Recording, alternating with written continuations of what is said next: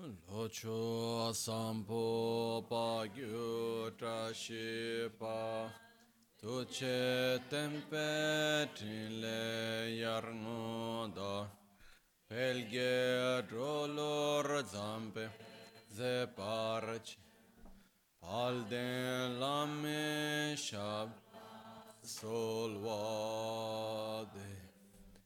Om Guru Vajrad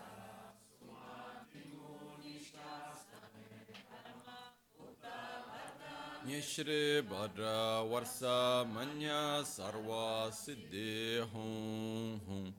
Om Guru Vajradar Suma Timo Nishasane Karm Uta Varda Nishri Bhadra Varsa Manya Sarva Siddhi Hum Hum.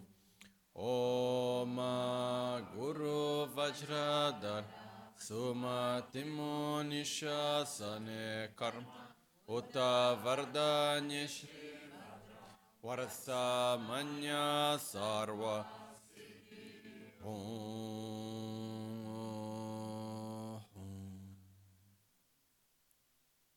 Pakyuke kudan da gelu Pakyuke sundan da gena Pakyuke tudan da Yerme çıktı cingilo. Makyuke kudan da gelu Makyuke sundan da gina. Makyuke tudan da giyi Yerme çıktı cingilo Om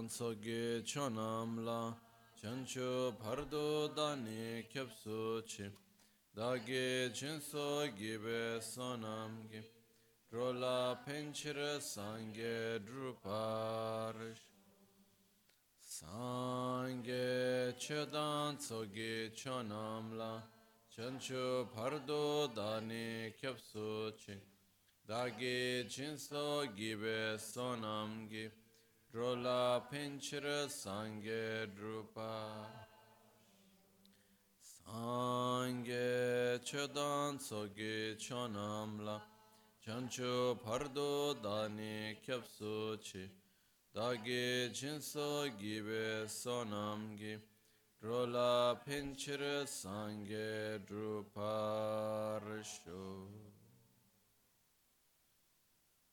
Nel Buddha, nel Dharma e nel Sangha prendo rifugio fino all'illuminazione.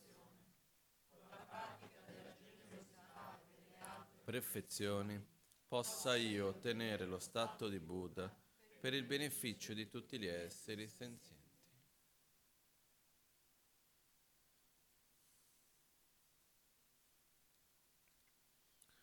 Buonasera.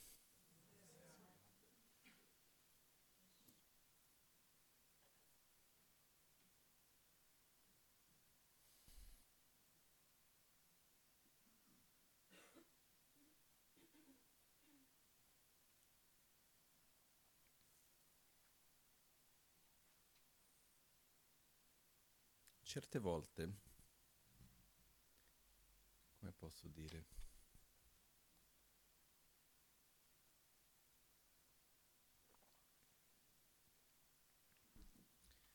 cerchiamo di avvicinarci a un sentiero spirituale, cerchiamo di avvicinarci a un centro buddista piuttosto che a qualcosa di spirituale, molto spesso questo avviene quando uno si trova in un momento un po' di difficoltà.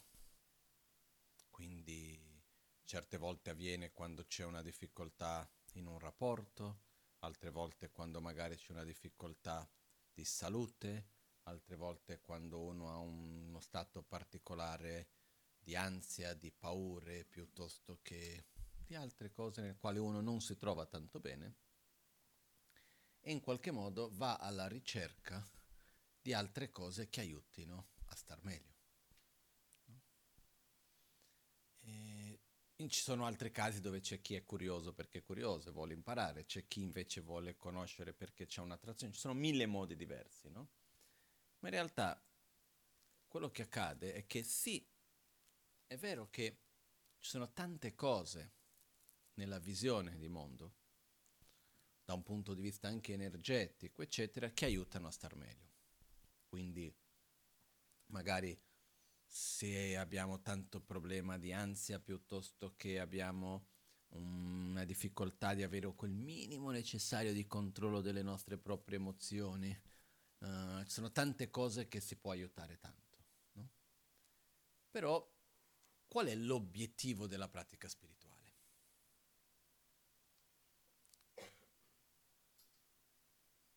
Noi possiamo utilizzarla per tante ragioni diverse. Quindi imparare la filosofia, quindi la filosofia non intendo dire fare delle lezioni necessariamente per modo di dire accademico, eccetera, per studiare formalmente la filosofia buddista. Intendo dire imparare un modo di vedere la realtà diverso.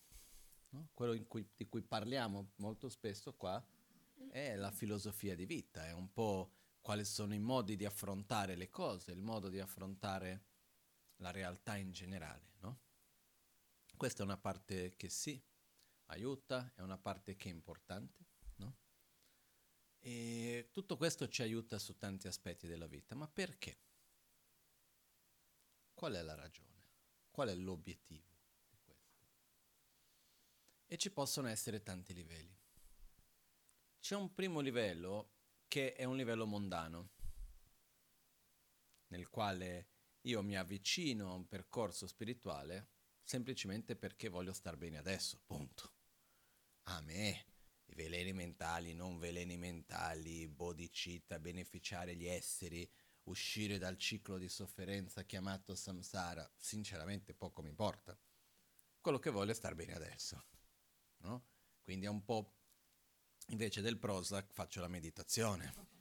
Nel senso che cerco qualcosa che mi aiuta a star meglio invece di andare dal medico perché ho il mal di schiena che non guarisce, capisco che quando emozionalmente sto meglio, mi sento meglio fisicamente e voglio guarire il problema della pressione. Che ne so io, possono essere mille cose di questo genere.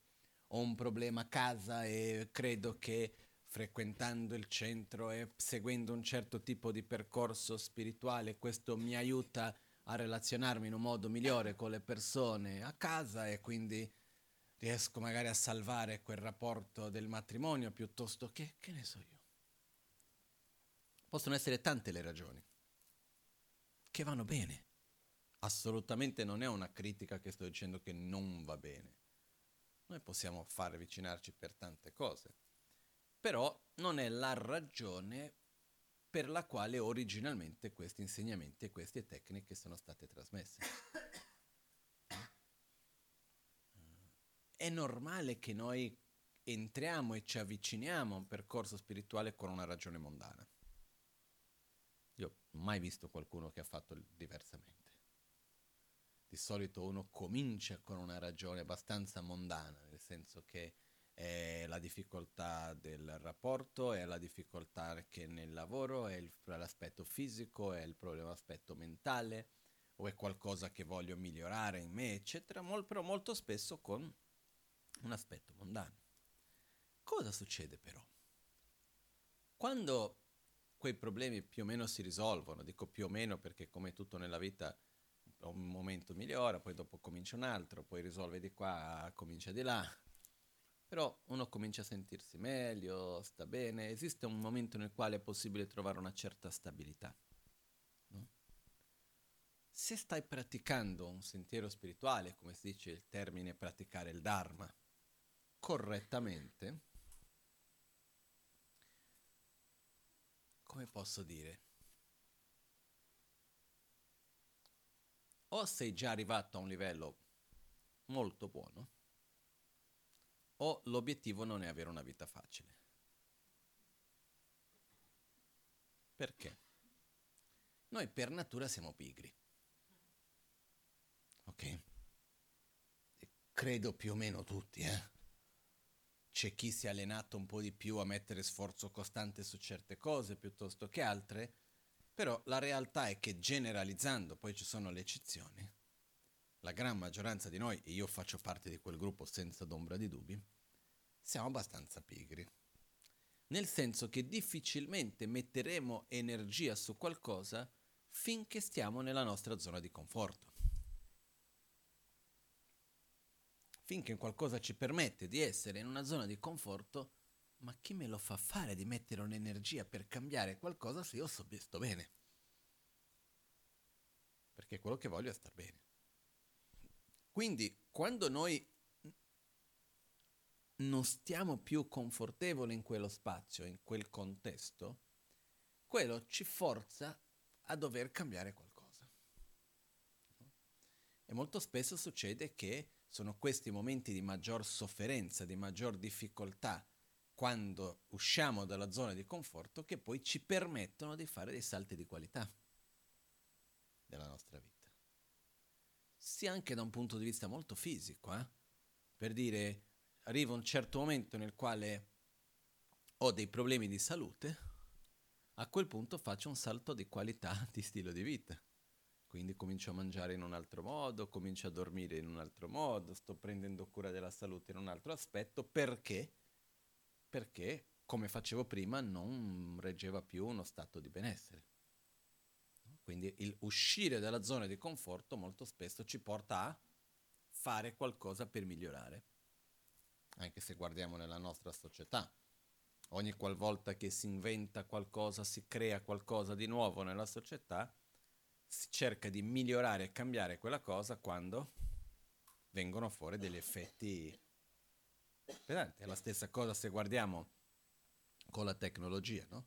con i cambiamenti che ci sono stati da quando abbiamo avuto la rivoluzione industriale ad oggi. Ci sono stati dei enormi cambiamenti nella società con delle cose che inizialmente sembravano meravigliose.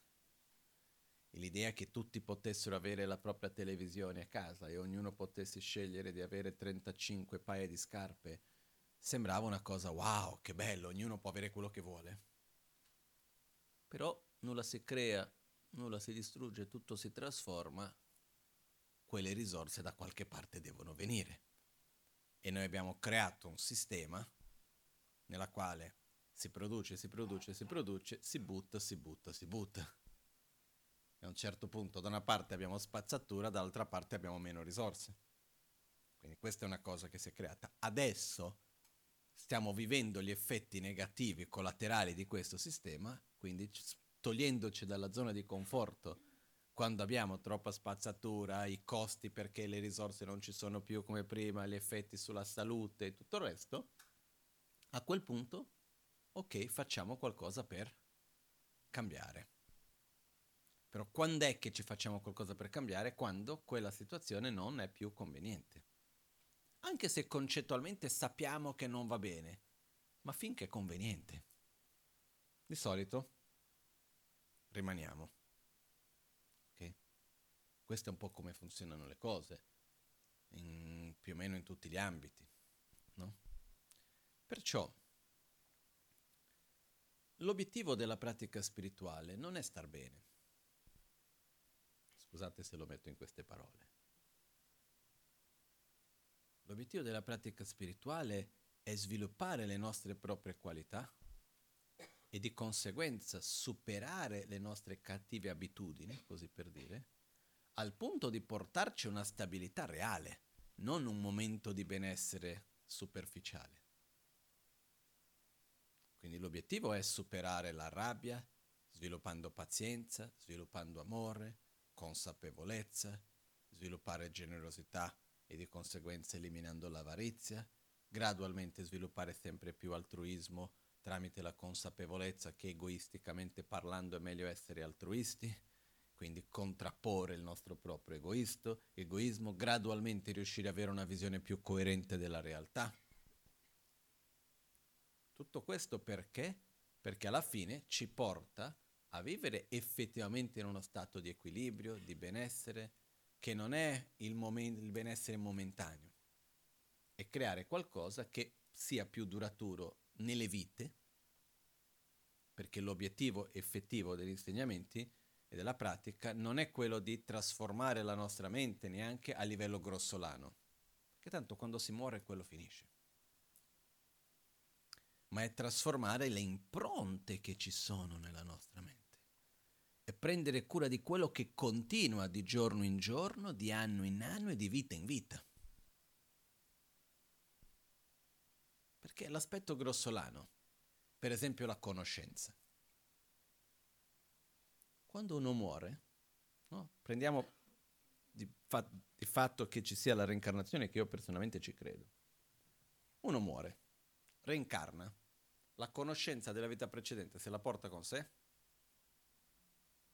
Non lo so, io non ho mai visto uno che nasce e va a fare il master perché aveva lasciato solo la laurea, no? Era morto con la laurea e si rincarna per fare il master. Io non ho mai visto una cosa del genere, no? Per il quanto che sia la reincarnazione del grande genio, da bambino, A, B, C, D, mamma, papà, si comincia da zero. Poi c'è chi ha una predisposizione per una cosa, c'è chi ha una predisposizione per un'altra, a secondo delle impronte che uno porta con sé.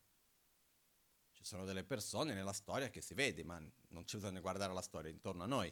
C'è chi ha un'enorme predisposizione per un certo tipo di eh, scienze piuttosto come la matematica, piuttosto che chi ha un'enorme predisposizione per l'arte, piuttosto che un'enorme predisposizione per la parte spirituale e tante altre cose, come ci sono quelli che hanno un'enorme predisposizione per la cattiveria e tante altre cose. Eh?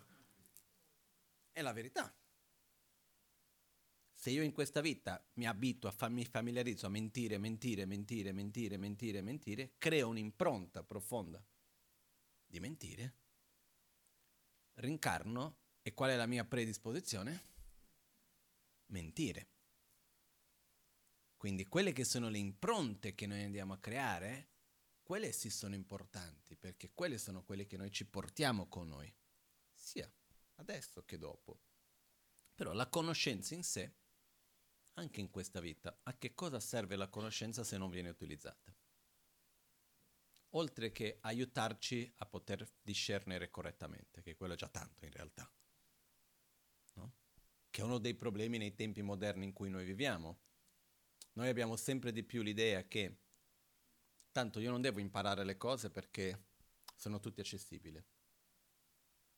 Non c'è bisogno di memorizzare, conoscere, approfondire, perché tanto prendo il telefono, scrivo due parole, trovo quello che voglio non devo memorizzare le cose. Tanto ho sempre la memoria esterna. Qual è il problema della memoria esterna?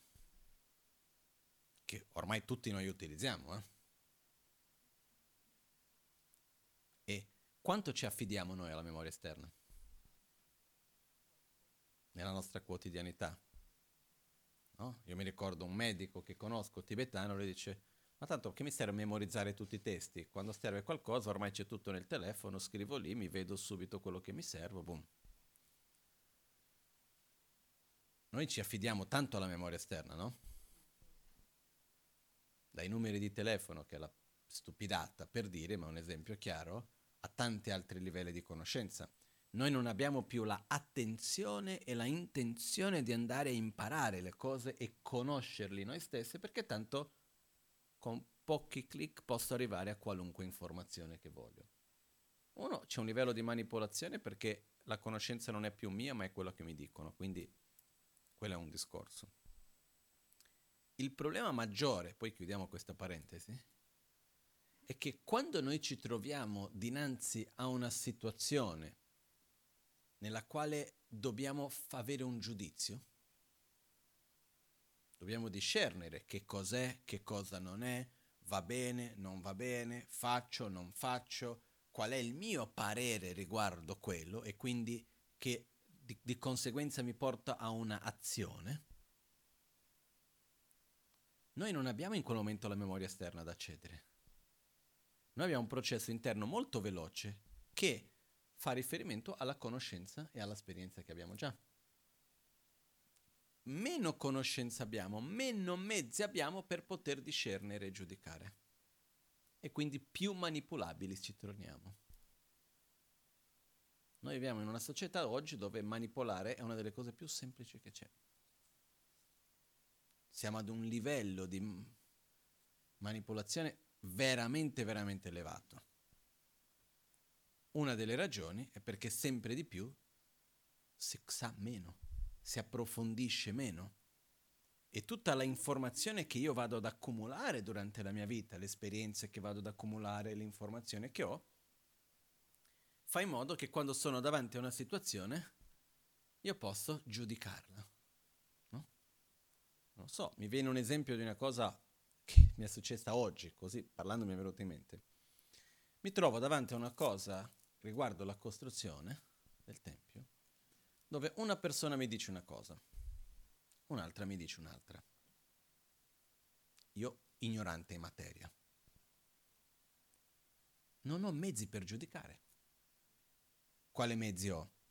Vedo la persona negli occhi, vedo se mi posso fidare di uno e dell'altro, uno magari sente antipatia per l'altro, quindi influenzato dalla sua versione, l'altro è attaccato ad aver ragione magari, quindi ha detto la cosa perché lui, secondo lui, quella è la cosa giusta, perché magari c'è anche degli interessi economici piuttosto che quello o quell'altro. Quindi vado a cercare un terzo che non ha interesse né di attrazione né di avversione e ha la conoscenza tecnica su quella cosa lì. E nell'insieme di tutto più acquisisco informazione, esperienza, conoscenza, più riesco a discernere e arrivare alla mia propria conclusione. Caso contrario, io sono pienamente succubi di quello che mi dicono e mi devo fidare, punto e basta. No? Perciò spesso io vedo che la conoscenza rimane a un livello molto superficiale. Anche nelle notizie. Io non lo so chi veramente legge le notizie fino in fondo e cerca di approfondirle e cerca di capire il perché dietro. E chi quando legge una notizia sta attento a chi sta raccontando la notizia. Perché comunque nella natura dell'essere umano, quando io ti racconto qualcosa, difficilmente sono neutro nel mio racconto. Non lo so, basta vedere nella nostra quotidianità. Quando noi parliamo di qualcuno che conosciamo a qualcun altro, di qualunque situazione, siamo influenzati dalle nostre attrazioni e le nostre avversioni o trasmettiamo con totale neutralità le cose? No? I mezzi di comunicazione sono fatti di essere, esseri, come si può dire, sacri o di esseri umani?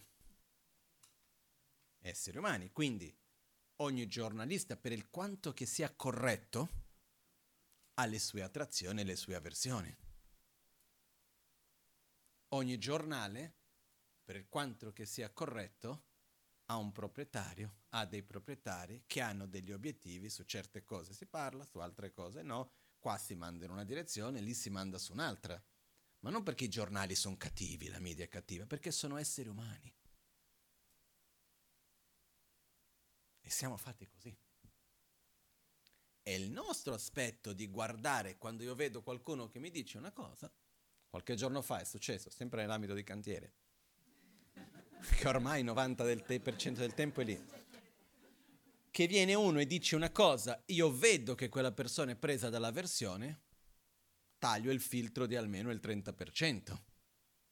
Perché devo capire quello che mi stai dicendo, per quale ragione lo dici? Perché vuoi colpire l'altro e fai vedere che tu hai ragione o perché vuoi che quell'aspetto specifico tecnico è per quella cosa neutra? Che cosa c'è dietro? C'è un percentuale che va visto, va osservato nelle cose e così è per ogni cosa, sempre. Però meno conoscenza abbiamo, interiorizzata, meno esperienza abbiamo anche, più siamo facilmente manipolabili. E questo è quello che succede normalmente. No?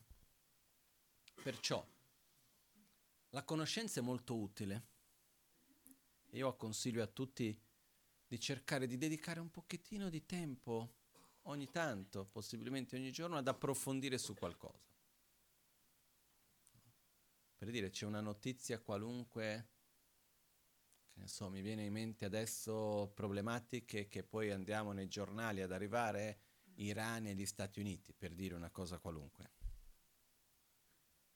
Vogliamo approfondire un attimino, cercare di capire la storia, cercare di vedere gli interessi che c'è da una parte e dall'altra, senza arrivare per forza a delle conclusioni, perché tanto la verità io almeno non credo di riuscire ad arrivarci la verità nel senso di avere le informazioni che qualcuno me li trasmetta così come loro la vedono. Di solito è una manipolazione nella quale noi facciamo parte. Però vogliamo approfondire un po' o no? È una scelta. Eh? Io di solito preferisco approfondire su altre cose, non sulla politica e queste cose, anche perché la mia percezione, uno che non mi interessa più di tanto, Due, che molto spesso i mezzi che ho di informazione, eccetera, eccetera, sono molto di parte. Quindi per arrivare a una verità uno deve conoscere le varie verità. Perché di solito la verità si trova fra le verità. Si trova in mezzo fra le verità, magari un pochettino più di qua, un po' di là, però mai da una parte piuttosto che dall'altra. La nostra tendenza spesso non è di cercare la verità, ma è di andare verso le attrazioni e le avversioni. No? Basta vedere il, la modalità ormai da un po' di anni che ci sono nelle elezioni politiche. La politica ormai spesso fra i candidati, eccetera, quando c'è, non cercano i voti dicendo devi votare in me perché io ho la verità ma sì vanno nel piano emozionale di attrazione e avversione, giocando nel creare l'amico e il nemico. E cosa succede? Uno segue. Però noi abbiamo la capacità di discernimento. Dobbiamo utilizzarla nella quotidianità. Questo è importante. Quindi ricordiamoci, la verità di solito si trova fra le verità. In qualunque cosa. Ci sono due persone che vengono da noi, uno dice una cosa, uno dice un'altra. C'è un litigio fra due persone. Noi ovviamente vogliamo essere i padroni della verità. Però sappiamo anche da parte nostra, se la verità si trova fra le verità e io ho un conflitto con qualcuno, è ovvio che io voglio essere il padrone della verità per essere sono vero con me stesso, devo assumere che la verità non è totalmente nella mia, mia parte. È un pochettino fra la mia verità e la verità dell'altro di solito. Magari un 30-70 semmai, ma mai un 100-0. No? Quindi è importante in questo senso avere questa apertura dalla nostra parte. Quindi l'obiettivo della pratica spirituale, ritornando al punto, non è quello necessariamente di avere una vita piacevole, ma è quello di avere una vita significativa. Nel senso nel quale la vita non è, avere una vita significativa non intesa come un obiettivo. Che la vita sia piacevole o meno non è l'importante. Posso avere una vita faticosa. Ma se dinanzi a questa vita faticosa io muoio una persona veramente migliore di quella che è nata, che ben venga. Se io dinanzi a una vita faticosa riesco a sviluppare più pazienza, riesco ad affrontare le mie paure, riesco ad avere più stabilità, ad agire in un modo coerente, a non cadere nelle mie cattive abitudini di attaccamento, invidia gelosia. E riesco a sviluppare le mie qualità più profonde e creare delle abitudini positive. Anche se c'è fatica, perché guardarsi negli occhi non è facile. Non seguire le nostre abitudini non è facile, diciamoci la verità. Ma è facile? No, per nessuno. Sono il primo, eh. Però spesso sono le cose difficili che portano dei buoni risultati. Perché quindi come pratica spirituale possiamo ovviamente utilizzare tutto per avere una vita confortevole. Aiuta, funziona. No? È come, che ne so io, compro un camion, eh, ho sempre la mente da cantiere, compro un camion di quelli che vedo ormai tutti i giorni, un quattro assi, bello, grande, no? che mi porta qualche tonnellata per andare a fare la spesa. Funziona? Riesce a portare il sacco della spesa il camion o no? Riesce. Però è un po' sprecato, no? Di solito lo dovrei utilizzare per qualcos'altro. Similmente le tecniche che ci vengono trasmesse e tutto il resto possiamo utilizzare per avere una vita confortevole? Sì. Però è un metodo potente per una cosa superficiale. E quello che succede è che quando noi ci troviamo a veramente voler praticare con sincerità,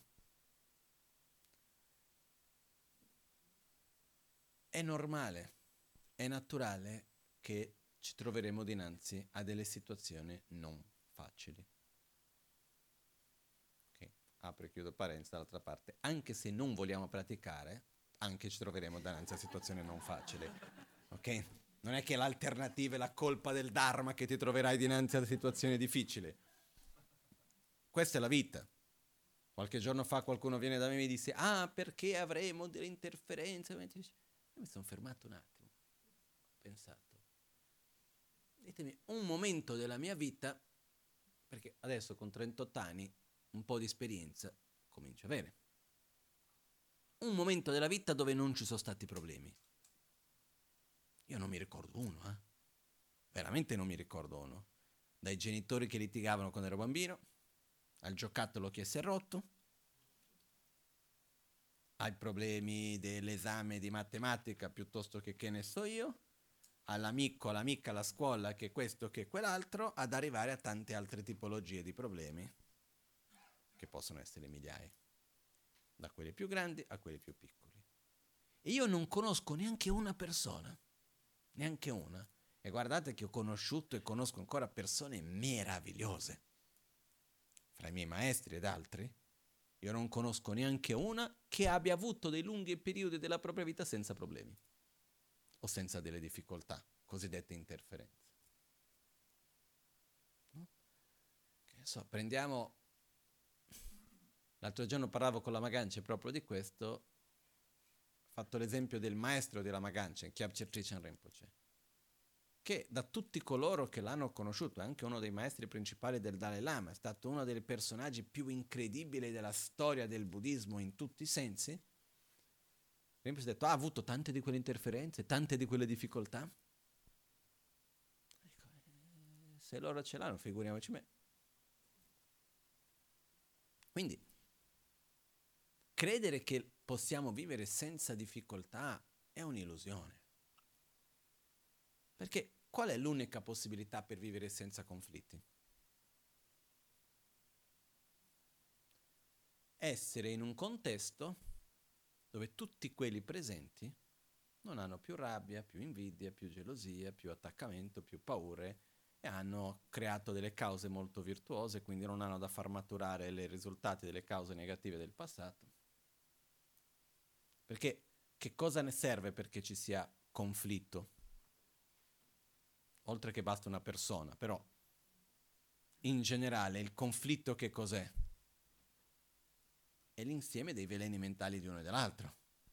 Quando non è la rabbia di uno è l'invidia dell'altro, quando non è quello è la paura che c'è, quando non è quello è l'insoddisfazione e c'è uno di qua, uno di là. Io che ho questa situazione nella quale sono sempre in contatto con tante persone no? e sono in una posizione nella quale molto spesso le persone vengono un po' a chiedere aiuto, chiedere una guida, di chiedere ok. Quindi che cosa vuol dire? Portano i problemi, che va bene. Perciò si vede con chiarezza anche, non solo per me stesso, ma anche intorno a me. E i problemi fanno parte della vita, in ogni momento. E se non è in un modo, è nell'altro. E avere armonia fra le persone vuol dire avere armonia fra i veleni mentali di ognuno. E quando c'è un gruppo, è costantemente così. Oggi il problema è uno. Sembra che sia la fine del mondo, che quello lì è così. Poi passa, non neanche finito di passare, già comincia un altro. Quello era arrabbiato, adesso c'è quell'altro che è geloso. Poi c'è quello che ha litigato con questo, poi c'è quell'altro che non parla più con quell'altro, poi c'è quello che invece ha attrazione per quell'altro, per l'altro non ha attrazione per lui cose costantemente. Basta mettere un po' di gente insieme. Guardate le famiglie. Avete mai conosciuto una famiglia armoniosa?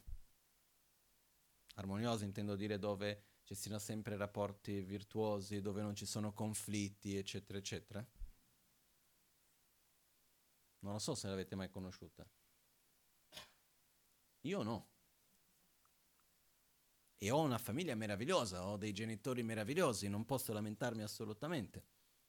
No? Però questo fa parte della nostra natura. Perciò l'idea di poter vivere in una realtà totalmente senza problemi, dove andrà tutto bene, dove possiamo ogni giorno semplicemente svegliarci, tutto va come noi ci aspettiamo che vada, dove gli altri si comportano come noi crediamo che devono comportarsi, dove no, non c'è traffico quando chiediamo che, preghiamo che non ci debba essere, dove ogni cosa si avvenga come noi immaginiamo che debba succedere. Mi sembra molto infantile, no? Credere in questo. No? È peggio che credere, non so, nel Babbo Natale, piuttosto che Qualcosa che, ok, hai capito che non c'è, però ci credi ancora. Ma siamo scemi o cosa? Perché io mi credo, mi chiedo, perché ogni tanto, non voglio dire sempre, però ogni tanto può succedere che cadiamo nella trappola dell'aspettarci, dell'aspettativa che tutto vada bene ha messo questo, poi in qualche modo va tutto bene, si risolve. In altro modo, succede che cadiamo nella trappola di credere che risolvendo il mondo intorno a noi la nostra vita andrà tutto a posto. Ah, quando non avrò più problemi economici andrà tutto bene. Quando fisicamente non avrò più questi dolori andrà tutto bene. Quando quella persona smette di comportarsi in quel modo andrà tutto bene. Quando invece io riesco a ottenere l'attrazione l'att- di quell'attenzione di quell'altra persona, a quel punto sarò felice. Proiettiamo la nostra felicità sul mondo che ci circonda, credendo che con quello in qualche modo andrà tutto bene. Però la nostra esperienza cosa ci dice? Non è così. Ok? Però cosa succede? Quando ci troviamo in un momento di conflitto, di difficoltà. Un altro aspetto importante da ricordarci, non solo che la verità non è mai da una parte, ma è fra le parti, ma anche l'aspetto che quello che io vedo è comunque un riflesso di me stesso. Quello che io vedo, inevitabilmente lo vedo tramite il filtro di me stesso. Non riesco a vedere diversamente. Se io per esempio da qualche parte ho un qualcosa che credo che gli altri vogliono fregarmi, per il quanto che l'altra persona sia corretta, come lo percepisco io? come se mi volesse fregare. E quindi agisco in quel modo e vedo la realtà tramite quegli occhi. Perciò questo è un esempio qualunque. Però quello che voglio dire è che noi abbiamo la tendenza, non la tendenza, inevitabilmente vediamo la realtà tramite il filtro delle nostre esperienze, dei nostri traumi, delle nostre proiezioni, della nostra conoscenza, delle nostre aspettative, del nostro essere. Ed è importante ricordarci di quello, molto spesso. Perché noi inevitabilmente vediamo tramite quello il mondo in cui noi stessi viviamo. E se c'è una situazione che io vivo male, è perché io non la so vivere bene. Non è perché la situazione è cattiva. Non so se è chiaro il punto. Perché c'è un modo di viverla bene, sicuro. E oggi volevo con questo portare perché c'è un verso che mi è venuto in mente qualche giorno fa, che mi ha fatto riflettere tanto e volevo condividerlo oggi, che è connesso con tutto questo. Però prima di arrivare al verso, quando io mi trovo dinanzi a un momento di conflitto, dove si manifesta la rabbia, piuttosto che c'è dell'invidia, piuttosto che c'è dell'attaccamento, piuttosto che c'è dell'arroganza, e di conseguenza c'è comunque del conflitto e dell'aggressività e della sofferenza in qualunque modo sia essa, vuol dire che c'è qualcosa in realtà che dobbiamo imparare. C'è qualcosa che posso crescere, qualcosa che posso imparare, non a livello concettuale, ma a livello più profondo di esperienza, di modo di essere, per poter vivere la situazione in un modo diverso.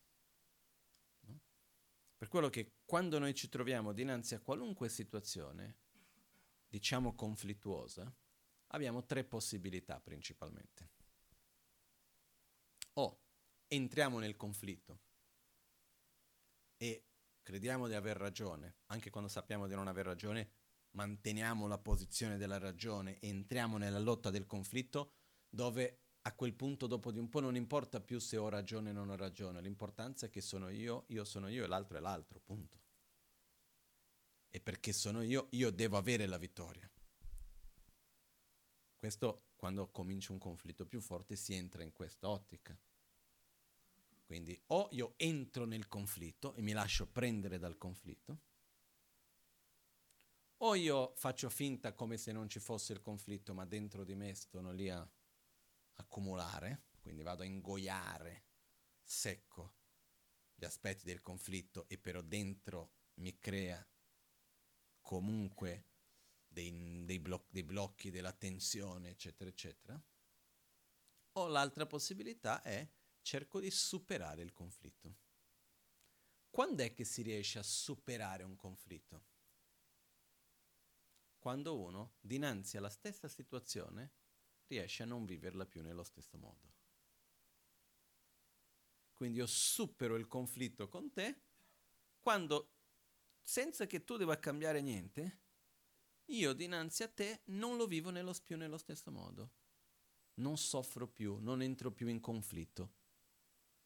Posso cercare la soluzione, eccetera. Facciamo, cerchiamo un esempio di questo. so, c'è una persona che ha un certo tipo di comportamento che a me non mi piace. Quindi ogni volta che mi trovo dinanzi a quella situazione, quella cosa mi fa venire un'avversione, lo vivo male e sto male dinanzi a quella situazione lì. Io posso lasciarmi prendere nel conflitto, litigare, andare, cercare di, tre- cercare di fare in modo che l'altro cambi. Un'altra illusione perché io non potrò far cambiare l'altro, molto meno nel modo come io ritengo che lui debba essere. Posso far finta di niente, ingoiare, ingoiare, un giorno esplodo o implodo, o posso cercare di vedere, più difficile, però con migliori risultati, anche se ci vuole tempo, posso cercare di osservare e vedere perché io vivo male questo. Dov'è che quel comportamento mi fa qualcosa perché se quel comportamento che io sto vedendo mi toglie dalla mia zona di conforto, vuol dire che c'è qualcosa che io non riesco a vivere bene qui.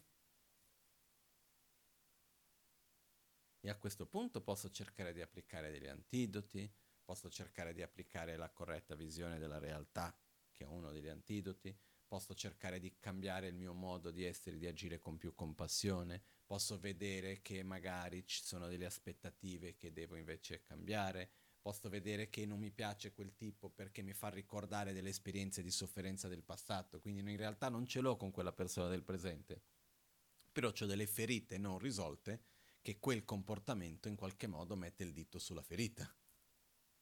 Però il dolore e il nervosismo non viene dal comportamento della persona, ma dalla ferita che ho io.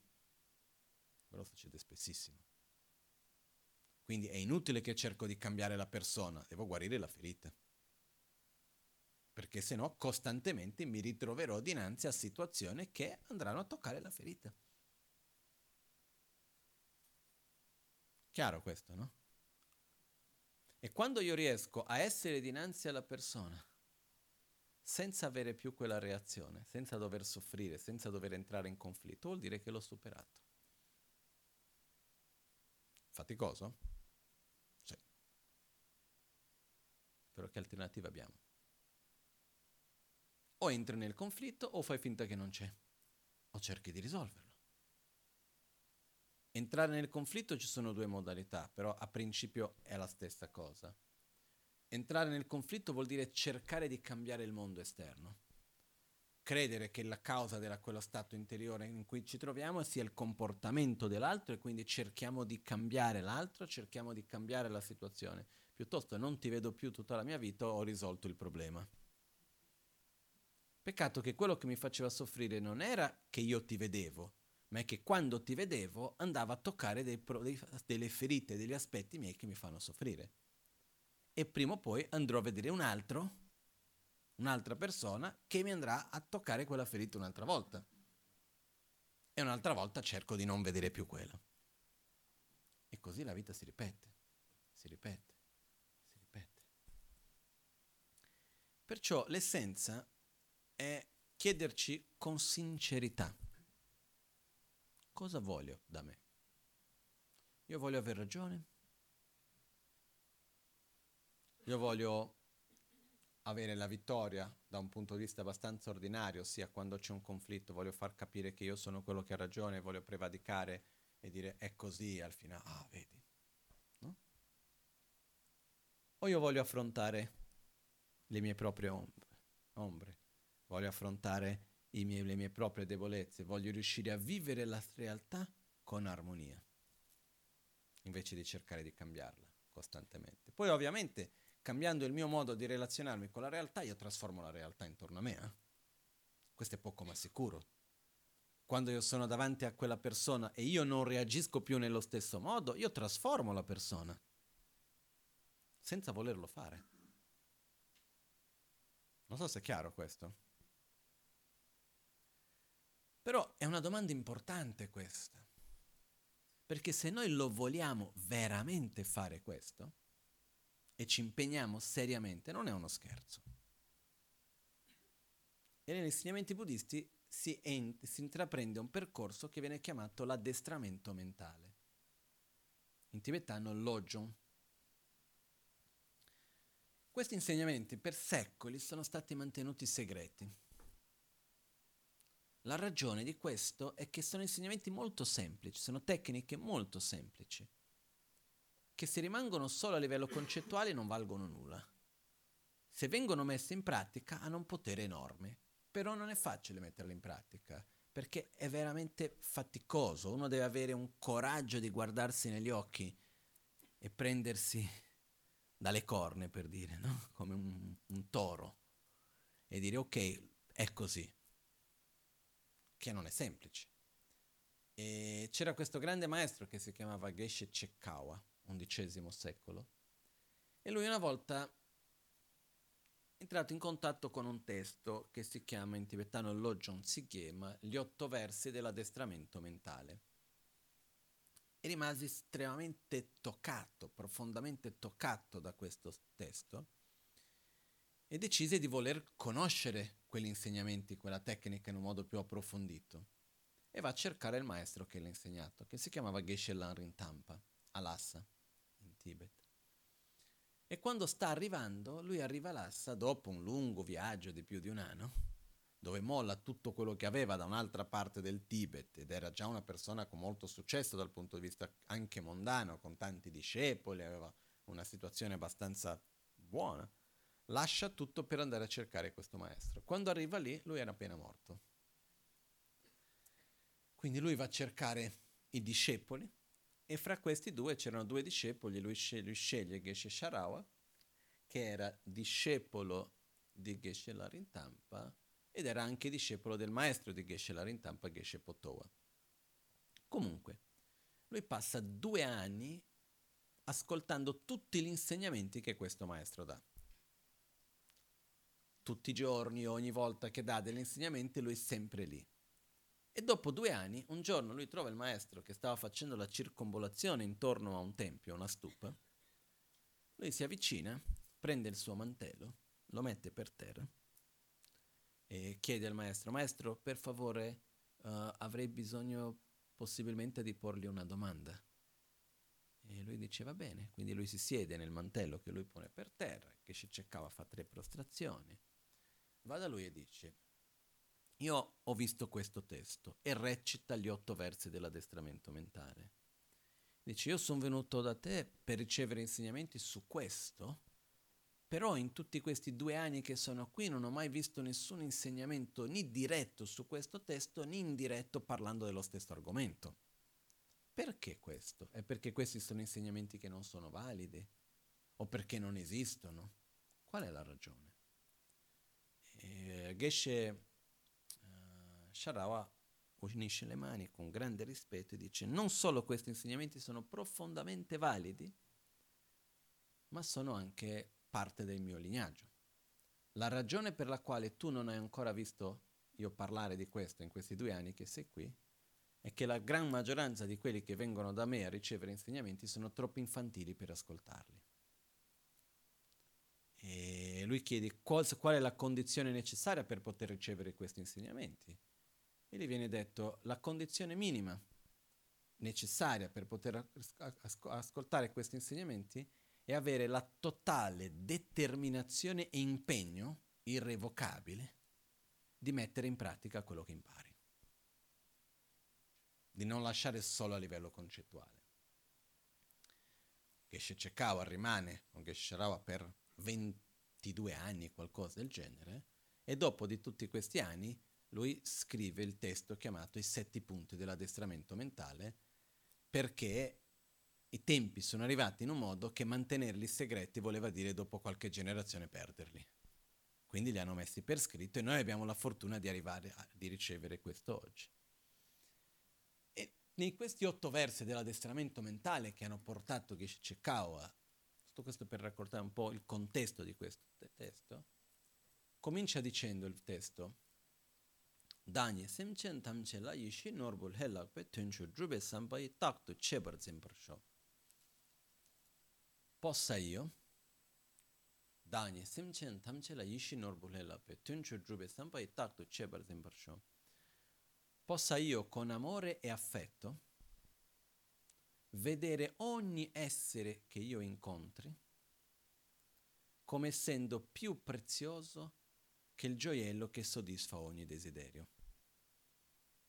Quindi possa qualunque essere che io debba incontrare nella mia vita, possa io riuscire a vedere questo essere come essendo più prezioso per raggiungere l'obiettivo finale dell'illuminazione, che anche più prezioso del gioiello che soddisfa ogni desiderio. E di conseguenza possa io relazionarmi con loro con amore e affetto.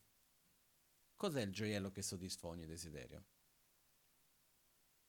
Nei tempi moderni sarebbe un conto in banca con qualche miliardo di euro. Okay? All'origine erano i diamanti. Qualcosa che materialmente con quello posso ottenere qualunque cosa voglio materiale. No? Però se noi dovessimo trovarci tra scegliere un essere senziente, un cimice,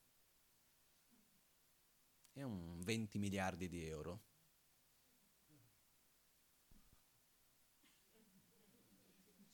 No?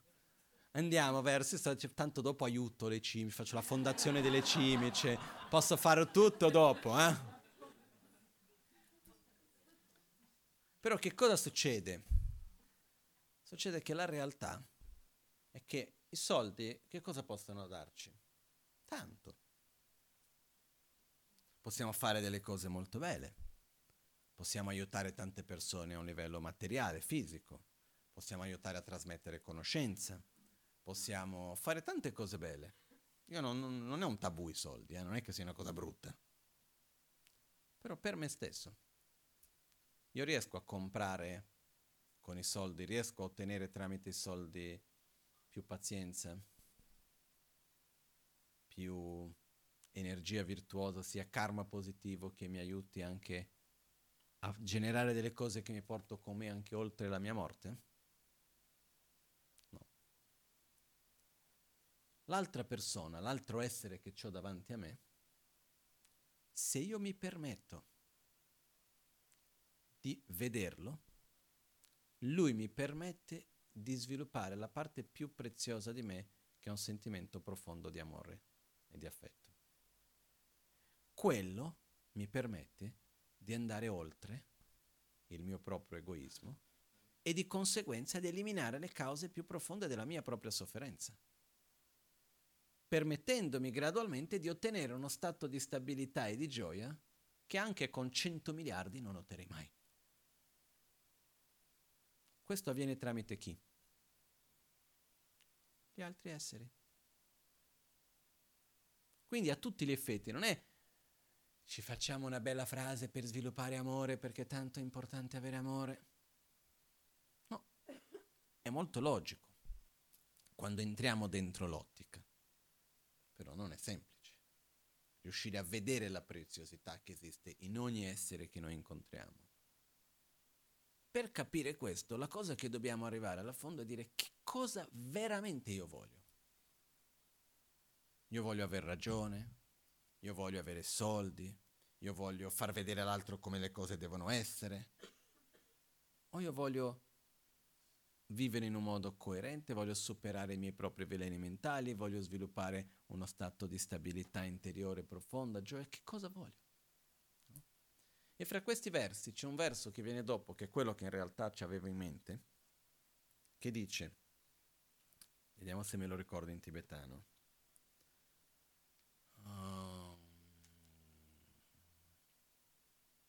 Kanda shengi chadogi shekur laso mirikpe kyonka rangi lemba dan gyalka shen la bilwarsho.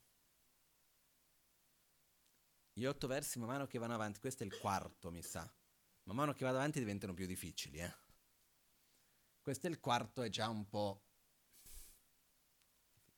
Dice, se dovessi, incon- eh, se, dovessi, se dovessi incontrare qualcuno che preso da invidia o altri sentimenti negativi dovessero agire nei miei confronti con aggressività verbale, fisica o qualunque cosa di questo genere, possa io offrire a lui o a lei la vittoria e prendere su di me la sconfitta. Analizziamo un attimino questo. Quando noi ci troviamo di solito di mezzo a un conflitto, qualunque banalità, dalle cose più semplici alle cose più, diciamo, meno banali, no? più importanti. Esiste una componente in questo conflitto che riguarda un aspetto ogge- obiettivo, pratico che ci possa essere. Esiste un componente che riguarda il nostro proprio orgoglio e l'arroganza e l'attaccamento all'aver ragione esiste un componente che è l'avversione che si va a generare verso uno e l'attrazione che si può averse, avere verso un altro. E tutto questo va a gradualmente influenzare questo il conflitto nel quale noi siamo. Quando c'è un conflitto, noi di solito vogliamo la vittoria. Perché? Perché riteniamo che quella sia la cosa migliore per tutti? O perché io sono giusto, tu sei sbagliato e io devo far vedere che io sono giusto e che tu sei sbagliato e perché questo è il giusto e devo comunque imporre sull'altro la mia visione perché comunque questa è la cosa giusta e c'è comunque un attaccamento mio ad aver ragione. O io voglio quello che sia il meglio per tutti. Di solito la nostra tendenza è quella di seguire il nostro proprio egoismo, ossia la nostra ossessione all'autogratificazione dell'io e del mio. È così, eh? Nella maggioranza volte, delle volte, quando c'è un conflitto, se noi andiamo a vedere, una delle componenti che va ad aggravare questo conflitto è l'attrazione e l'avversione.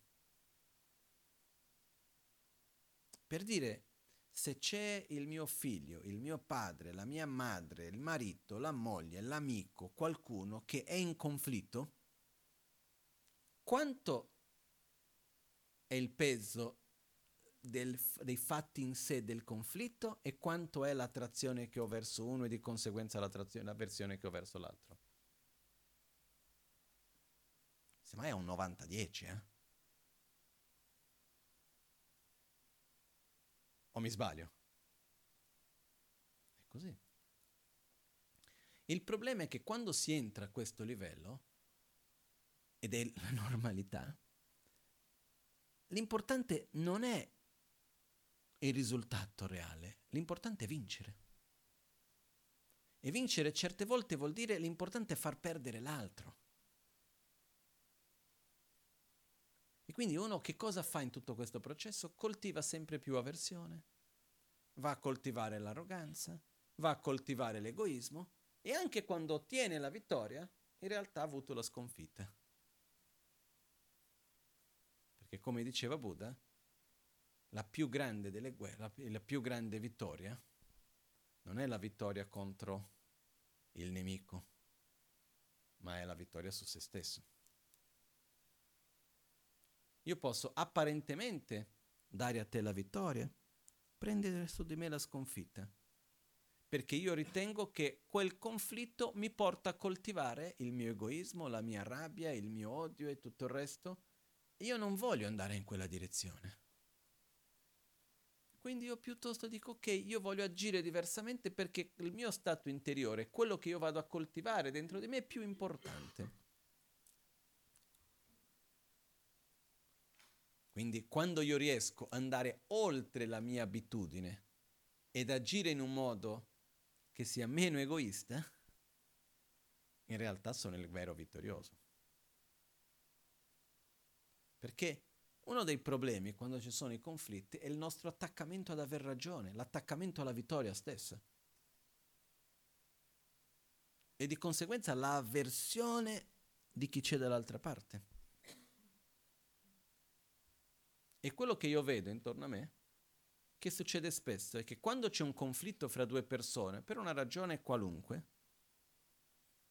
e non si riesce a risolvere in tempi relativamente brevi e in un modo facile nel processo del conflitto. Diciamo, abbiamo il conflitto perché a uno piace che ci siano i fiorellini sul tavolo, a un altro no.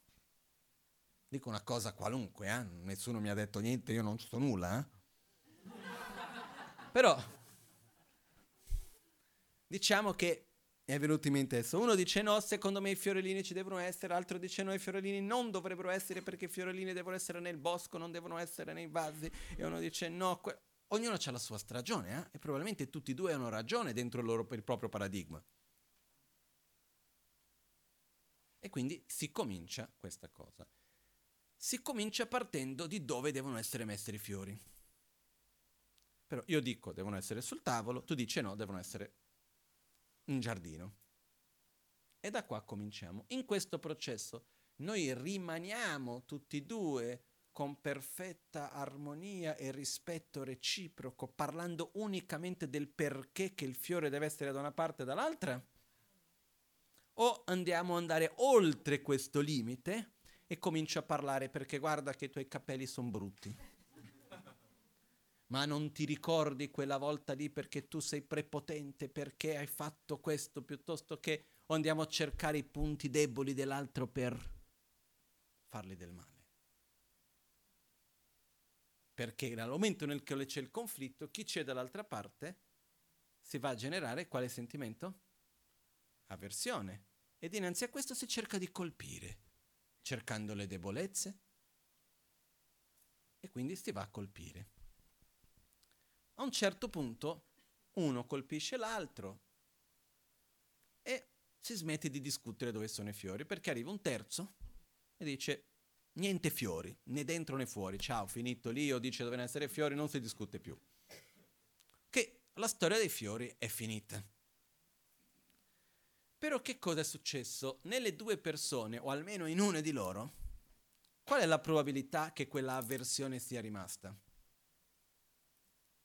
Medio-alta. Ok?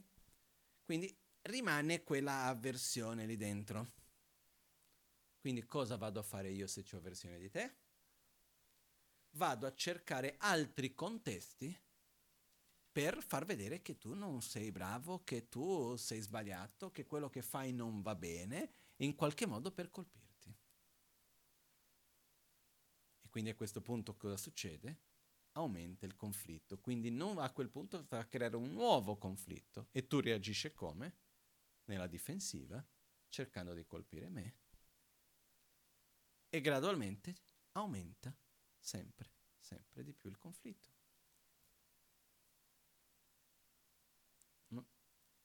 Riconoscetevi in questo o no? Fa parte della nostra vita, no? Ma dappertutto, eh? non è che ah, perché siamo in Occidente, il monastero non è diverso. In Tibet, io ho già visto di quelle cose in Tibet. C'è una volta che c'è stato un conflitto fra due monaci, che era, uno di loro era un amico mio, per quello che conosco tutti i dettagli della, della storia, che per noi fa ridere, ma per loro era molto importante. Avevano uno storico prima di un conflitto che c'era stato, che riguardava in realtà il ma- maestro di uno e il maestro dell'altro. C'era stato un conflitto precedente e avevano un po' dei modi un po' diversi di essere, quindi c'era un po' di avversione e un po' di preconcetto da una parte o un'altra, eccetera, eccetera. A un certo punto, durante un certo tipo di cerimonia che fanno lì, devono suonare i piatti in un certo modo, devono suonare dei piatti e uno suonava i piatti e alla fine quando finisce di suonare i piatti che fa tan tan tan tan e alla fine faceva ta e l'altro faceva ta ta ta ta ok? E durante la cerimonia quello che era responsabile di guidare la cerimonia faceva il sistema di faceva ta e l'altro invece di seguire faceva il ta ta ta ta questa storia ha cominciato a discutere, no, è così, perché da che cosa è venuto il piatto? Il mio maestro mi ha detto che era così, ah, ma il mio mi ha detto che era cos'ha. E adesso cosa facciamo? Questa storia è cominciata a crescere su altri aspetti, ha cominciato ad avere altri problemi che sono finiti, tutti e due. L'amministratore responsabile del monastero, si chiama Punla, lui ha preso tutti e due, ha fatto in modo che ognuno di loro scrivesse quali erano i punti di, che c'erano di differenze fra le varie domande obiettive che c'erano sulle cerimonie, eccetera. Li ha mandati dal Tibet, più o meno 2000 km fino a Pechino, ok? Insieme con quattro testimoni, due per parte, ok? Due testimoni per parte e due neutri a parlare col maestro del Panchelama, che è la più alta autorità in quel contesto, dove loro devono stare zitti e due di questi testimoni devono leggere le domande per chiedere se è ta o ta ta ta ta. Ok? A partire da questo, a quel punto hanno ottenuto le risposte, sono tornati e non si è più parlato dell'argomento, no? Questo per darvi un esempio, uno perché si va a risolvere la cosa che può sembrare ma chi se ne frega se alla fine della cerimonia uno suona il piatto in un modo e un altro suona in un altro. In quel contesto non è proprio così. Dall'altra parte che cosa succede? Se si lascia lo spazio per i conflitti, si comincia a crescere, crescere, crescere, crescere. Fra un po' in quel dipartimento del monastero, che sono più o meno 150 monaci, già cominciava il gruppo del ta e il gruppo del ta ta ta ta. Quindi quando c'è la cerimonia, metà fanno ta, metà fanno ta ta ta ta, poi al momento del pranzo uno non parla con l'altro, poi si comincia una cosa di qua, si comincia una cosa di là, e quando abbiamo visto c'è una divisione nella sangue. Perché il problema non è se il piatto si fa ta o si fa ta ta ta ta, il problema è l'avversione che si va a creare, il conflitto che si crea fra uno e l'altro e quello va a crescere. Visto che nei conflitti che noi abbiamo difficilmente ci manderanno dal maestro del Panchanama. Ok? Facciamo prima offrire la vittoria e ottenere noi la vera vittoria. Perché il nostro obiettivo non è rimanere aggrappati alle piccole cose, ma sì di seguire il nostro sentiero con il cuore puro e la mente pura, il cuore pulito. Questo è. Perché poi c'è un altro discorso. Cosa è che io lasci il mio modo di essere o quello che io credo? Certe volte è importante anche farlo, però Un'altra cosa è io vado avanti nel mio modo di fare, però io non vado a coltivare e mantenere il conflitto. Nel senso, tu vuoi mettere i fiori di qua sul tavolo? È il tuo giorno di fare il tavolo, lo, mettere, lo metti lì. Punto. A un certo punto non si riesce a capire se i fiori devono essere o non essere nel tavolo, non andiamo d'accordo, riteniamo tutti e due di essere nella posizione di dover dire dove sono i fiori, andiamo da un terzo. Si trova qualcuno che ci aiuta a decidere questa cosa qua. Però la cosa importante, più che altro, è non essere attaccati al conflitto. Perché molto spesso quello che succede è che abbiamo un attaccamento enorme al conflitto, all'aver ragione, al vincere. Dopo di un po' non ci importa più i fiori dove sono. Quello che vogliamo è l'aver ragione. Quello che vogliamo è ottenere la vittoria. E probabilmente quando i fiori sono messi sul tavolo e dico, ah, ho ottenuto la vittoria, Dopo quello, se si toglie dal tavolo, un po' mi importa, perché tanto la vittoria l'ho ottenuta. Questa è la cosa che dobbiamo stare attenti, perché abbiamo la predisposizione di andare verso il conflitto con l'attrazione, l'avversione ed entrare in questi giochi. Quello è il nostro modo naturale di essere. Non c'è niente di cattivo.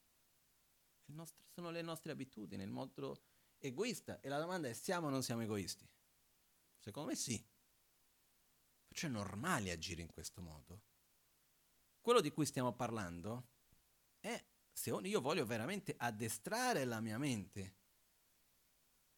a vivere in un modo che non è facile, ma che vado veramente a cercare di cambiare le cattive abitudini, sviluppare uno stato di maggiore stabilità e delle qualità più profonde. Se voglio farlo, non è semplice. Però per me, alla fine di tutto, si riassume un po' tutto in dare le giuste priorità. Io non tolgo l'idea che a me preferisco che i fiori siano sul tavolo e ho tutta la mia ragione del perché di quello. Però la mia priorità è essere in armonia. E sinceramente se i fiori sono o non sono in quel momento sul tavolo, quando toccherà a me fare lo faccio come ritengo che sia il meglio. Nel frattempo, va bene. Se è una questione di soldi, come succede spesso nella vita. A me, se a me non mi cambia la vita, sai quante volte che preferisco dire va bene? Perché tanto alla fine dei conti, quanto mi costa il conflitto? Quanto costa a me rimanere lì mentalmente, emozionalmente? Quanto tempo fisico mi va a occupare nella mia mente in tutto quel conflitto. Tempo e denaro, se per quello. Quanto mi occupa? La mia vita è troppo preziosa per questo. Non, mm, non mi va. No? C'è un detto in Brasile che si dice: Se un non quer, dois non brigam Se uno non ha voglia, due non litigano. Non è semplice, ok? Però uno dei punti fondamentali in questo è io ho il mio modo di essere e agisco nel modo come io ritengo che sia giusto. Io agisco verso di te senza entrare in conflitto, senza cercare di farti del male, cercando di agire in un modo con correttezza e tutto il resto. Poi cosa tu fai è un problema tuo, che non dipende da me, è un problema tuo nel senso che anche se io volessi non posso fare niente.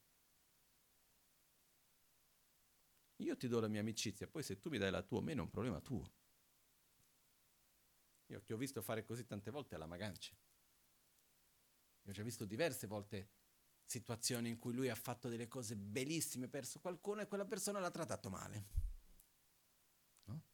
Il verso successivo degli otto versi dell'addestramento mentale dice, adesso il testo preciso in tibetano non mi viene in mente, però dice qualcosa come, quando qualcuno a cui tu hai aiutato e beneficiato, in cambio ti fa del male e ti tratta male e ti, e ti danneggia. Vedi questa persona come il più prezioso di tutti i tuoi maestri.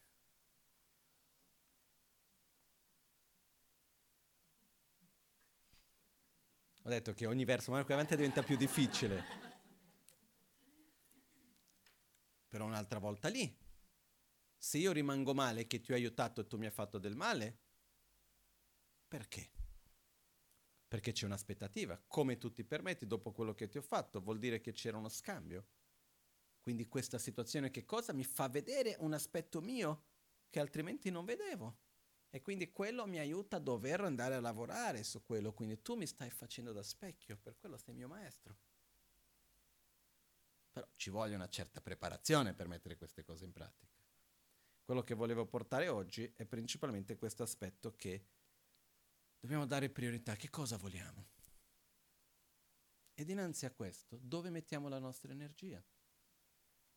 Io un po' di tempo fa, parlando con una persona molto vicina a me, c'era una situazione di conflitto. E stavo vedendo, osservando, dove riguardava non i fiori ma una persona, però ma torniamo all'esempio dei fiori. Ok? Dopo un po' ho detto, ma che quanti anni hai? Ok, oltre mezzo secolo. Quanto credi di avere ancora? Qualche secolo davanti? Se hai altro mezzo secolo è già tanto, però non credo neanche. Se arrivi altri vent'anni, trent'anni è già tanto sto parlando della persona che avevo davanti a me. Più andiamo avanti nella vita, più diventa difficile cambiare le abitudini. Più andiamo avanti nella vita, più andiamo a vivere per inerzia delle cose che abbiamo fatto fino a quel momento, nel nostro modo di agire, di pensare, di essere. Se non è mai troppo tardi, neanche troppo presto, però è più difficile cambiare quando c'è già c'è meno forza di cambiamento perché uno va più per inerzia. Detto, qual è il, come si dice, cosa vuoi lasciare? Qual è l'esempio che vuoi dare? Cosa vuoi avere come, non eredità più o meno, ma cosa vuoi lasciare fra vent'anni? Di aver tolto i fiori dal tavolo? Bravo, hai tolto i fiori dal tavolo. O vuoi aver coltivato uno stato di più stabilità, eccetera, eccetera. Scegli o ti metti a meditare, o ti metti a concentrarti, ad agire in un certo modo e familiarizzarti con questo, o passi i tuoi anni cercando di togliere il fiore del tavolo e magari alla fine hai tolto il fiore del tavolo. Bravo. E poi? Cosa hai ottenuto? Niente. Hai ottenuto che hai coltivato avversione, che alla fine i fiori non sono più sul tavolo e ti senti vuoto. Quindi cosa vuoi coltivare? Perché la vita passa in fretta, non abbiamo tempo per stare lì. Perché quello che succede è che ogni azione che noi compiamo Noi familiarizziamo noi stessi con quello che stiamo facendo. Non c'è il fatto, ah, vado a meditare. No, stiamo sempre meditando. Meditando inteso come familiarizzando, che è il vero senso della parola in tibetano. In ogni momento della vita noi stiamo familiarizzando noi stessi con una cosa o con un'altra. Meditare sarebbe familiarizzare noi stessi con qualcosa di virtuoso in un modo consapevole. Però inconsapevolmente stiamo costantemente familiarizzando noi stessi con qualcosa. Quindi che cosa voglio coltivare? Dove voglio mettere la mia energia? Nel togliere i fiori dal tavolo? O nel coltivare pazienza, soddisfazione, amore, nel mettere la mia energia in qualcosa che ha davanti? Perché la giornata è fatta di 24 ore quanto tempo della giornata passo pensando in quella cosa. È una scelta nostra. Quando noi siamo capaci di offrire la vittoria, no? a me mi è capitato qualche volta nella mia vita di trovarmi in situazione dove sono stato trattato con aggressività, trattato con una certa violenza verbale, fisica, per cose che secondo me non avevo fatto, in contesti abbastanza difficili. E, ehm, quello che io ho visto è che finché uno rimane attaccato all'aver ragione, alla vittoria, non apre la possibilità alle altre cose che la vita ci dice c'è davanti. In quelle situazioni lì quando io sono riuscito con il cuore in pace a offrire la vittoria, che cosa è successo? Offro la vittoria qua, giro la testa e vedo tutto un orizzonte che c'è di là. Stai tu con i tuoi fiori, io ho tutto il bosco. Perché finché ero fissato dai fiori non vedevo il bosco. Mm, è inutile, ok, ti do la vittoria. E quello mi permette di mettere l'energia da un'altra parte, perché tanto se stiamo a fare braccio di ferro, eh no, e fiori sì, e fiori, tu metti i fiori, io tolgo i fiori, io metto i fiori, tu togli i fiori. E siamo lì, possiamo stare lì tutta una vita a fare quello. Però finché io sono attaccato a quel conflitto, quello non mi permette di aprire la mia visione per tutto il resto che c'è intorno. Quindi quando noi siamo capaci veramente di offrire la vittoria all'altro, che non è facile, però è meraviglioso quando si riesce. Dà una sensazione profonda di liberazione, di gioia. Deve essere fatto con sincerità e in segreto. Non che andiamo a dire, ah guarda ho offerto la vittoria, guarda come sono bravo, perché sai c'era quel conflitto lì, però ovviamente io non sono attaccato al conflitto, quindi io vado lì, ho offerto la vittoria come ha detto il Lama, seguendo i consigli di Geshe Larintampa, no? Perché sai nella pratica del Logion, che è una pratica originalmente segreta, però sai, uno cerca di fare il meglio, no? Quindi offro la vittoria. Se facciamo questo, stiamo facendo quello che nel Logion viene detto di trasformare i dei in demoni, nella quale utilizziamo qualcosa di sacro che ha l'obiettivo di eliminare l'egoismo per aumentare l'egoismo. O viene anche chiamato trasforma- eh, mangiare cibo avvelenato, che vuol dire quando tu credi di star facendo una pratica spirituale che a principio deve nutrire il tuo essere, però se un cibo metti del veleno dentro, cosa succede? Ti fa del male. Se la pratica spirituale viene contaminata dall'ossessione all'autogratificazione come uno strumento di autogratificazione, hai contaminato e quindi quello che doveva nutrirti finisce a farti male. Questo vuol dire mangiare cibo avvelenato. E quando trasformi la pratica che dovrebbe essere lì per aiutarti a eliminare il tuo egoismo lo aumenta, vuol dire trasformare i dei in demoni, no? che sono cose di cui dobbiamo stare attenti. Per questo sono pratiche di cui non si deve stare lì a parlare in giro, fare di qua, di là. Quindi, nella nostra quotidianità, sicuro vi troverete in alcun momento in una situazione che qualcuno vi tratta con aggressività. Capiterà ogni tanto. può succedere nella vita. Quando succede quello? In realtà è una grande opportunità. È un'opportunità innanzitutto di chiedere a se stesso qual è la mia priorità. Aver ragione, entrare nel conflitto, far, far che l'altro capisca come invece le cose sono piuttosto che, o fare in modo che l'altro capisca che io in realtà non sono quello che lui pensa, ma neanche io so molto bene quel che sono, quindi lasciamo stare. O semplicemente la mia priorità è mantenere la mia coerenza, la mia correttezza, poter non coltivare attitudini prese dall'avversione o dall'attrazione estrema, riuscire a mantenere il mio equilibrio, la mia pace. È un po' come diceva Shantideva, che cosa vale di più per te? La tua pace interiore o quello che gli altri pensano di te? Cosa diremo noi? Ovviamente la risposta retorica è la pace interiore vale di più, no? E quindi a questo punto Shantideva risponde e dice e perché la perdi quando qualcuno parla male di te? Perché diamo più valore a quello che gli altri pensano invece della pace interiore.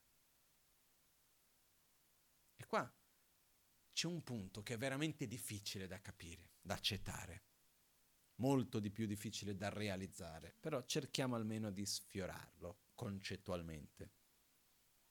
Okay?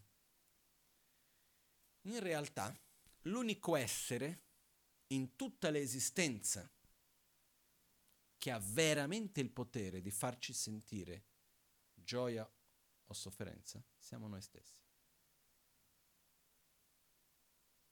Nessun altro può fare questo. Nessuno con qualunque comportamento può impedirmi di amarlo.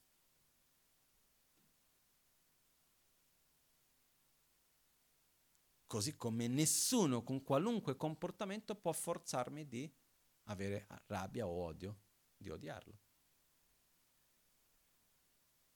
So che è difficile, però cerchiamo almeno di sfiorarlo con la comprensione, no? perché è importante avere l'orizzonte, di riuscire a comprendere questo. Immaginate che bellezza poter realizzare e vivere che non importa ciò che l'altro faccia, non è una ragione per la quale io non lo possa amare. Perché se io devo amarti a seconda di quello che tu fai, lasciamo stare. Ditemi una persona che corrisponde all'immagine idealizzata che andiamo a proiettare. Qualcuno dice no, il lama. Non mi conoscete abbastanza? Andiamo a vivere insieme. Vi assicuro che più prima che poi vengono fuori menate. E no, ma perché? Ma guarda, ma io pensavo invece no. Eh sì, sì, è vero, bravo, però guarda che... Normale, eh? Perciò quello che succede in realtà non c'è nessuno e non esiste nulla che un'altra persona possa fare che abbia il potere reale di impedirmi di amarla.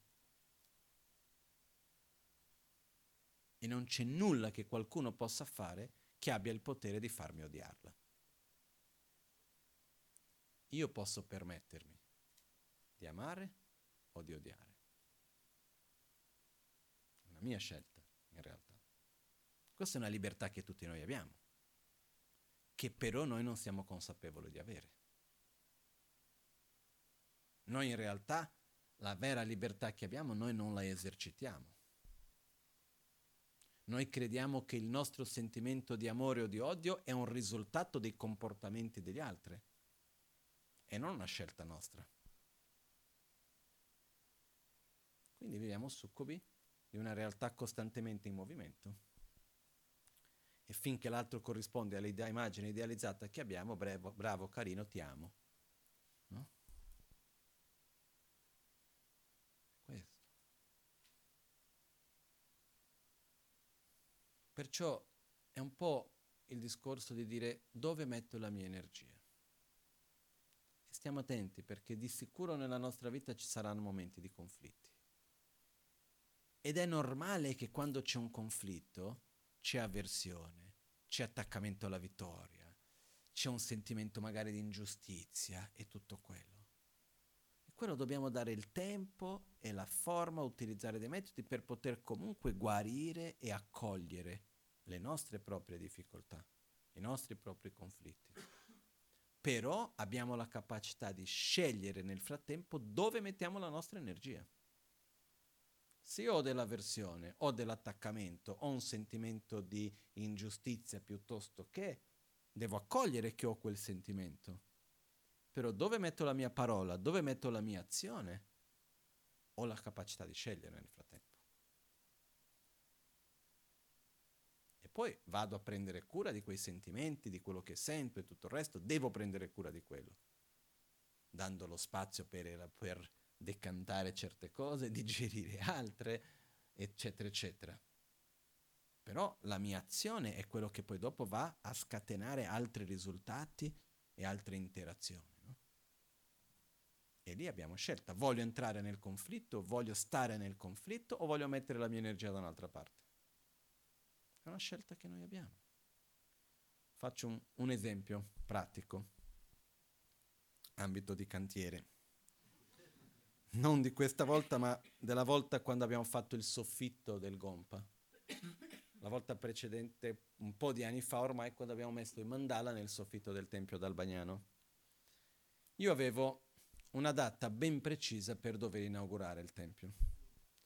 E avevo fatto il mio cronoprogramma, in cui c'aveva questi giorni, era l'inaugurazione, avevo un tempo molto stretto per fare tutto, ho messo tutto all'interno, quello che andava fatto, e avevo il giorno preciso in cui dovevo aver finito di mettere i mandala, perché dopo c'era da togliere il ponteggio e una cosa e un'altra, c'erano i giorni per pulire, per rimettere le cose dentro, eccetera, eccetera.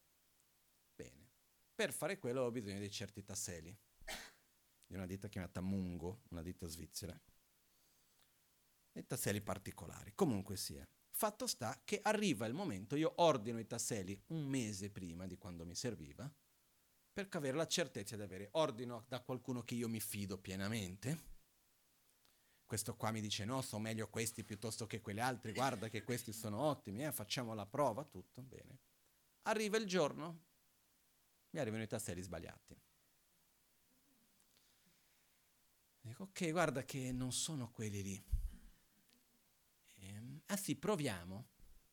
Provo uno, due, tre, di otto tasselli che ho messo, sette sono andati male. Adesso cosa, cosa faccio? Chiamo quelli del fornitore, dice, eh no, sai perché quello che mi doveva dare non mi ha consegnato in tempo, sono rimasto male con lui. Perché? Ok, chiamo tutti i distributori di quella ditta in Italia, prendo, vado lì, nessuno ci aveva. Chiamo la fabbrica. Dico, scusi, ho bisogno di una scatola di tasselli, ce l'avete? Però vendiamo solo per gli svizzeri. Ho gli amici in Svizzera, trovo qualcuno che me li compra, vengo da te. Alla fine hanno detto, va bene, preso la macchina, otto ore in macchina. Arrivato la, tar- notte, la no- notte tardi, dormito il giorno dopo alle sette del mattino davanti alla fabbrica. Era stato molto simpatico perché era una fabbrica dove erano tutti questi uomini enormi, muratori, è un po' particolare l'ambiente lì, quando mi hanno visto entrare mi guardavano in un modo, ho detto cosa hai bisogno? No? Una scatola di tasselli. Sono rimasti e ho detto sto facendo il tempio, mi servono i tasselli perché questo... Alla fine hanno detto va bene, mi hanno dato la scatola di tasselli che avevo parlato il giorno prima. Ho detto ah no, no, niente, te la regaliamo, no? Valeva più o meno 200 franchi. E secondo me non potevano vendere a un privato quel che era, mi hanno regalato i tasselli, sono tornato, altre otto ore di viaggio, arrivato dentro il cronogramma, messo tutto, e è andato tutto bene. Ma qual è la chiave di tutto questo? Quando la persona che a principio io avevo pensato che mi avesse consegnato i tasselli, che lui a sua volta ha ordinato a un altro che non li ha consegnati quelli giusti perché non c'erano e non li ha avuti, e non so nella linea dopo come mai non erano arrivate, non ne ho bisogno di sapere, la mia energia non va messa nel litigare e nell'aver ragione, la mia energia va messa nell'ottenere i tasselli, punto. A me non mi importa il perché tu non me li hai consegnati. A me non mi importa se tu hai ragione, se tu non hai ragione. Io ti voglio bene come sono, sempre ti ho voluto bene.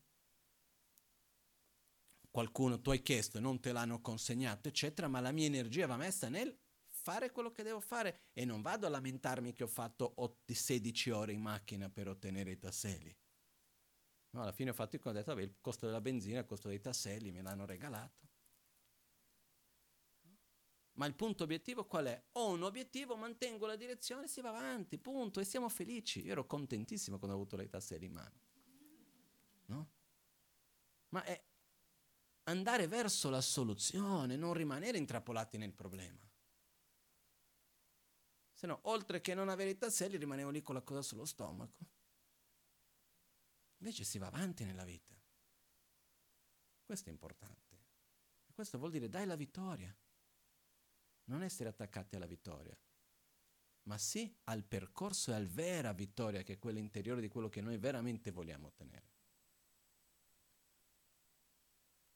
Credo che sia abbastanza chiaro, no? Quindi questa è una nostra scelta personale, è un punto in cui noi abbiamo libertà di azione. Ok?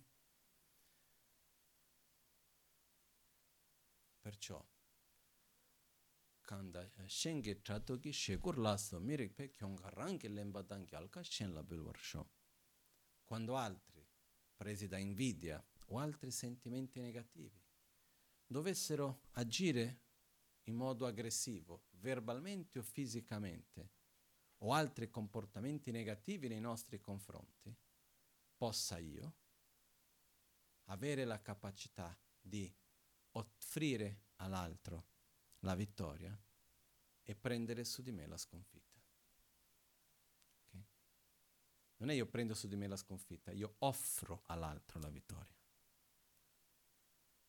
Però io sono il vero, ott- ottengo la, la vittoria più profonda.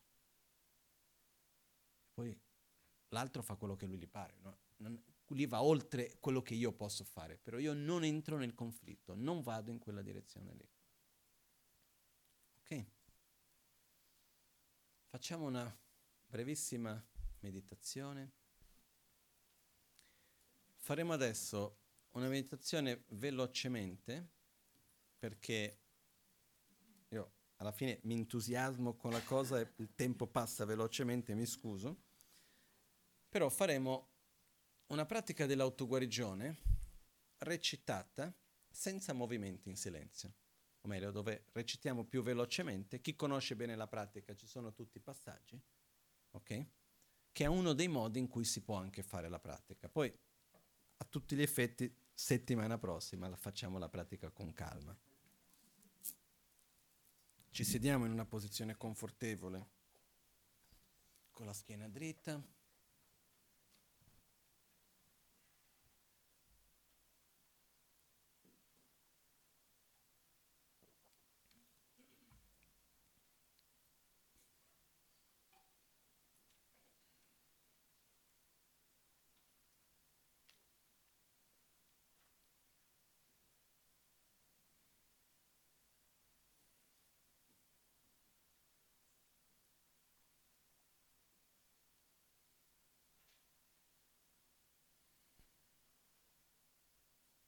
Le spalle rilassate.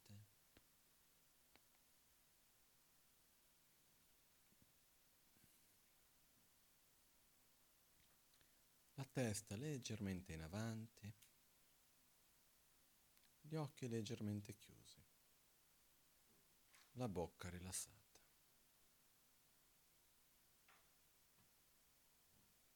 La consapevolezza sul respiro.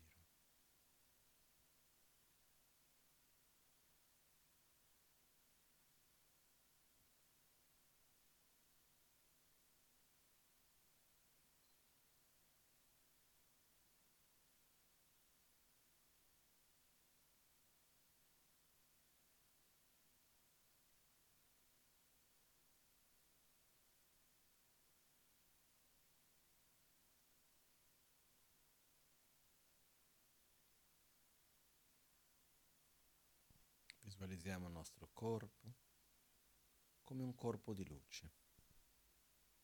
Abbiamo un canale centrale, due canali laterali e cinque principali punti di energia chiamati cinque chakra. Manteniamo la nostra attenzione sul respiro, permettendoci di essere presenti nel momento presente.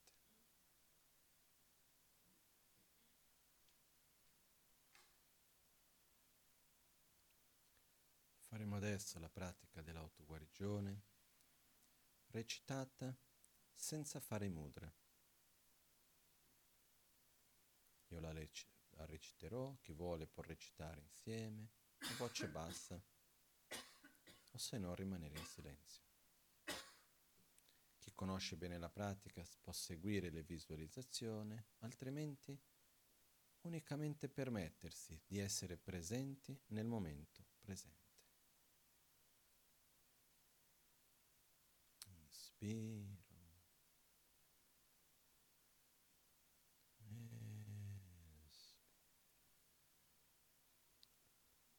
Locho sampo pa gyu trashi pa tuche tembe trinle yarngo da pege drulo zambe zebra che pande lamme shabla sowa de Om Guru Vajradara Suma Timu Nishasane Karma उत वरदान्य श्री भद्र वर्ष मन्य सर्व सिद्धि हूँ हूँ ओम गुरु बुद्ध सिद्धि हूँ ओम गुरु बुद्ध सिद्धि हूँ ओम गुरु बुद्ध सिद्धि हूँ ओम गुरु बुद्ध सिद्धि हूँ ओम गुरु बुद्ध सिद्धि हूँ एयम राम लाम बाम ho shuddhe shuddhe soha. E ho shuddhe shuddhe soha. Yam ho shuddhe shuddhe soha. Ram ho shuddhe shuddhe soha. Lam ho shuddhe shuddhe soha. Bam ho shuddhe shuddhe e yam ram lam bam ho shuddhe shuddhe soha Om Swabhava Shuddha Sarva Dharma Swabhava Shuddha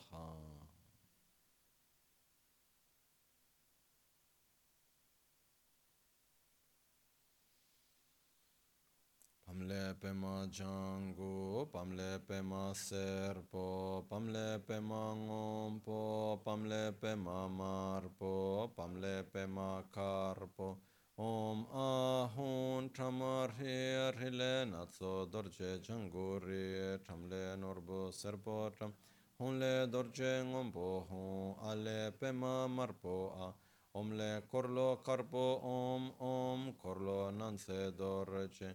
A pema che dorje hun dorje mikyo dorje Tram norbo rinchun dorje ri natso dorje tunyon dorje lama tunyon dorje ke Oma moga siddhi hon Oma moga siddhi hon Oma moga Oma moga siddhi hon Oma moga siddhi hon lama rinchun dorje ke Om Ratna Sambhava Om Ratna Sambhava Om Ratna Sambhava Om Ratna Sambhava Om Ratna Sambhava Lama Mikyo Dorje Ke Om A Akshobhya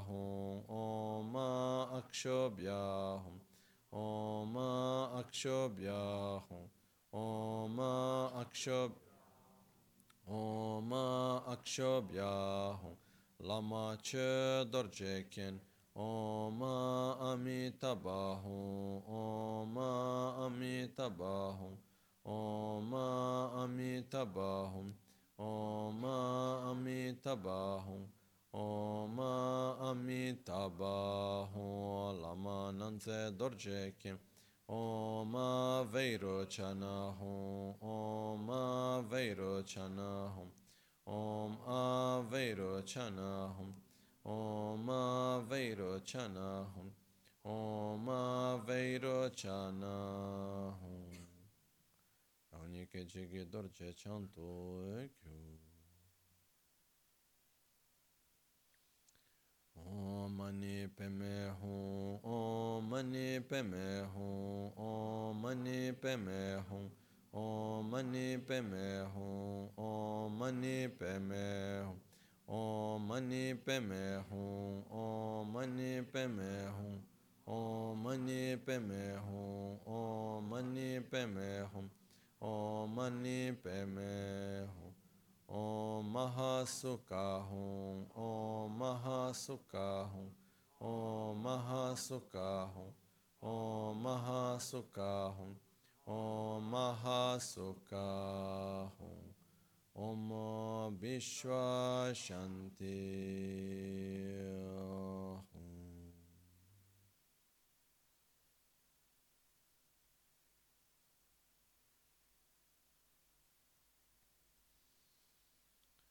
Lama kunjo sumla kyapsu chi rangni lase dochi sungne chi donga chosu nirche tada dong gecho kundu chishin ruten chi dorna ditsu namkara gewe tsu chinye saba te nyurtu da norbo panzo shamba larkene lame lamge rimba tar chin sho Cețun la mecuțe rapten ci nam car cinle ciociur ghepada. Lo santem pe me sastum ghin. Drove mânse tatu ne ghiur ci nimo dele țendele nime cuian de lecșin. Nyinsen takto delekpe, koncho sumke jingelo, koncho sumke ngodrupso, koncho sumke trashisho.